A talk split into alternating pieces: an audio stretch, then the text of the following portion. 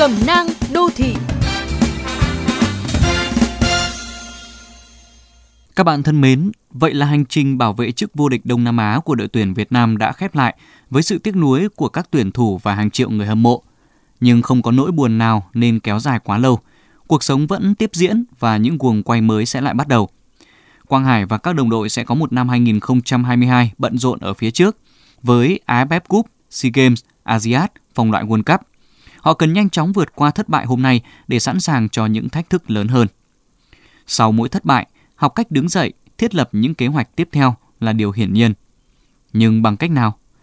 Nếu coi thất bại chỉ là một quãng nghỉ, bạn nên tự tạo động lực bằng một mục tiêu triển vọng và khả thi trong ngắn hạn. Mục tiêu này càng cụ thể càng tốt.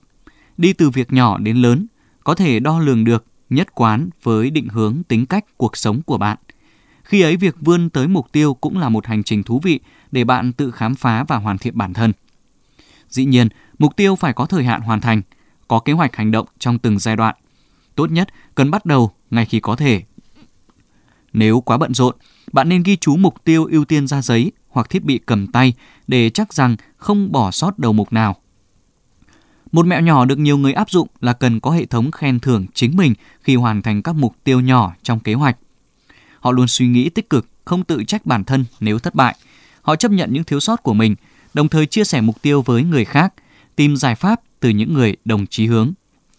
Hãy hình dung cuộc sống mỗi chúng ta cũng như chuyến leo núi, mục tiêu cao hơn vẫn ở phía trước.